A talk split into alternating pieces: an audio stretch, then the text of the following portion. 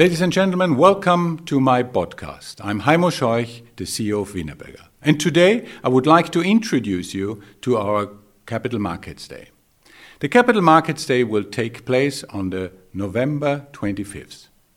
This year we will focus especially on ESG and our achievements during the last couple of years and our plan.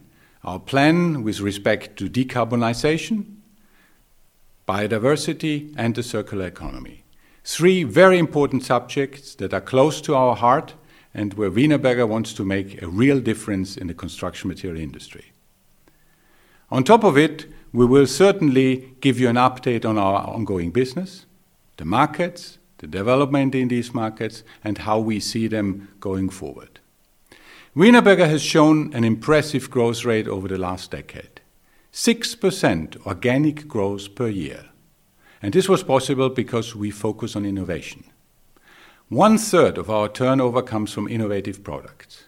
We continue to be very active in this field and launch new products and solutions every other month in our markets. Our core markets in Europe and North America, we want to develop them further, be here a solution provider. Therefore, we want to improve our rate of innovative solutions throughout these markets. Our achievement is to really focus on convenience for our customers, to make their life easier, safer, and faster to install.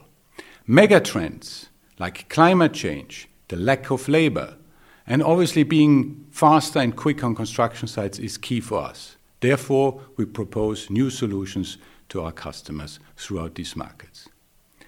Wienerberger obviously focus also on growth by M&A. We have actively pursued projects this year with more than 500 million acquisition price, and we want to continue those steps in the near future. Therefore, M&A is a key pillar for further growth of Wienerberger. On the 25th, during our Capital Markets Day, we would like to give you an update and more detail about those major topics, and I look forward having you on the call and listen to us, to my colleague Gerhard Hanke and myself. Thank you.